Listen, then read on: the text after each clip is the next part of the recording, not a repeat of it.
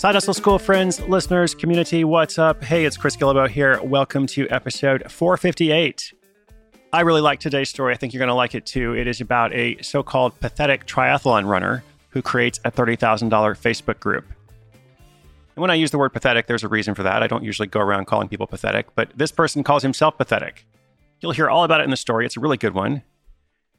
Today is also National Find a Rainbow Day. So I guess that's a reminder to, you know, go out and appreciate the small things in life. Now, I haven't done a triathlon myself, but I've done a few marathons and a number of half marathons. For the past few years, I haven't done any races. I've just tried to kind of maintain a, a base level of fitness. But I may have mentioned I have this big birthday coming up. And so I'm trying to actually get back into things and run a little bit more competitively. So I've signed up for a half marathon, which is coming up soon. Maybe I'll tell you about it. If you don't hear anything, it's probably because, you know, it was a disaster. But hopefully that's not the case. And I recently did my first race. It was a 15K race, 15 kilometers.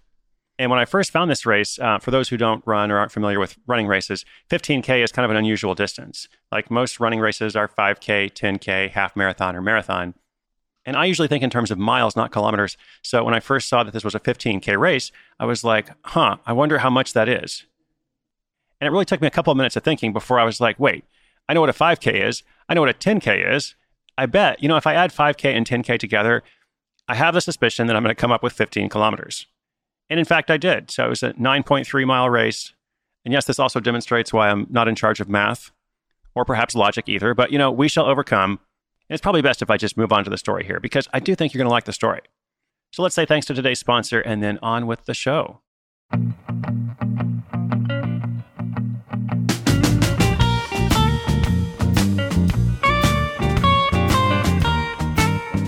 Swimming, cycling, running.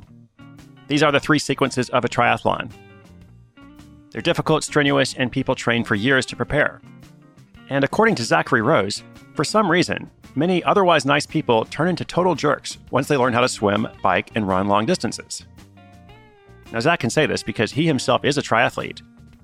And he was fed up of seeing those jerks, his word, not mine, dominating the triathlon Facebook groups. He thought they were condescending, way too serious, and just generally sucked all the fun out of the community. Surely he wasn't the only person to think so. There needed to be a place where goofy, fun, and newcomer posts could be celebrated and enjoyed, not shot down by elitists. So, on a bit of a whim, Zach decided to create his own Facebook group. And he called it the Pathetic Triathletes Group. That's why I called him a pathetic triathlon runner in the title for this episode. He's actually a pretty cool guy. Zach created a quick logo wrote a description that outlined the restrictions on elitism, and shared his group in other triathlon groups. Just a couple hours later, over 100 people had joined. Fun posts started showing up organically. As he suspected, people were holding back in the other groups, afraid to ask fun or just basic questions. But here they could thrive, they could be silly, and even better, they could be honest.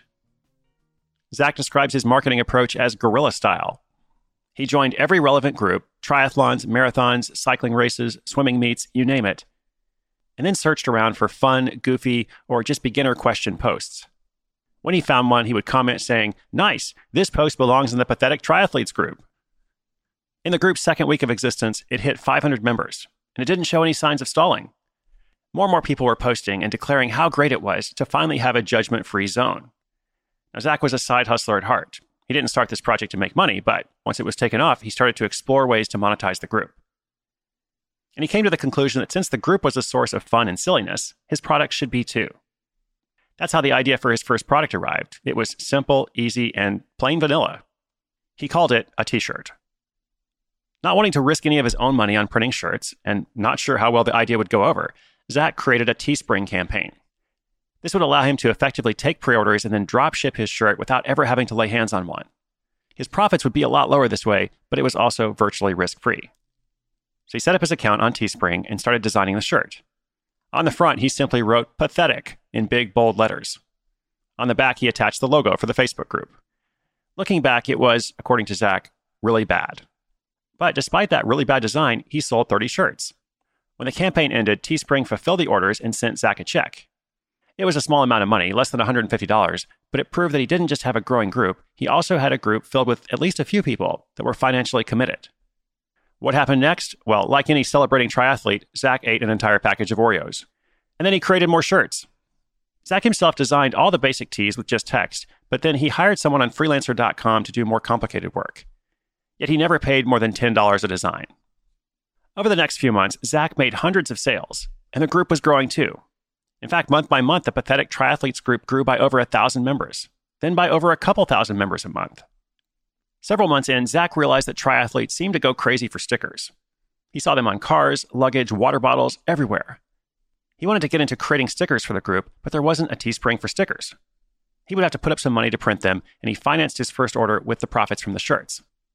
As for how he would sell and fulfill those stickers, he tried Shopify at first, but for him, it didn't work out.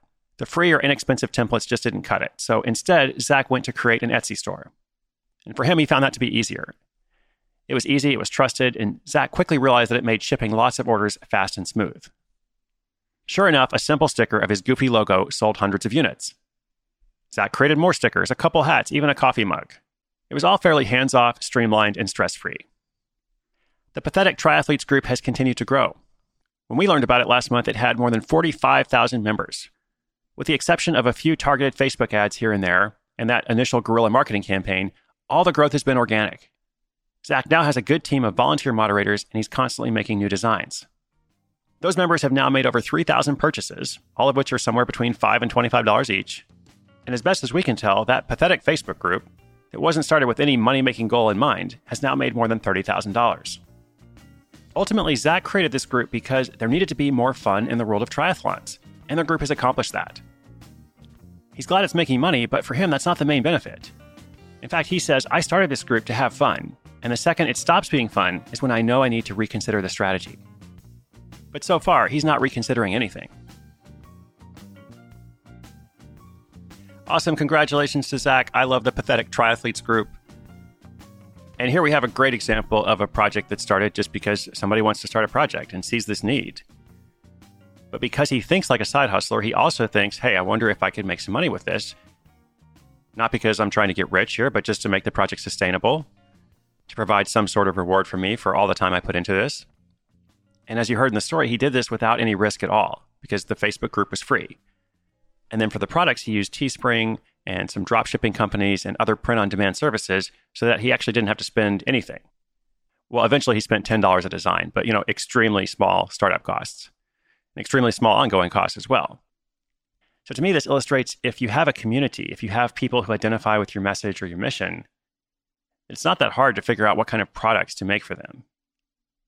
The much harder challenge is when you've got a product and you're like, okay, who is this for? Where do I find a community? Which is the situation that a lot of our stories find themselves in.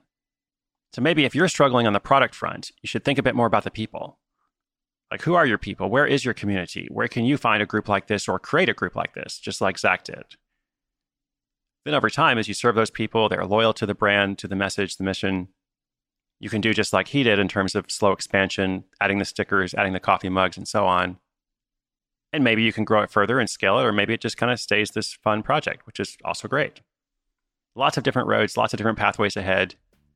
I should have had some kind of fun triathlon pun in there, but it just kind of eluded me.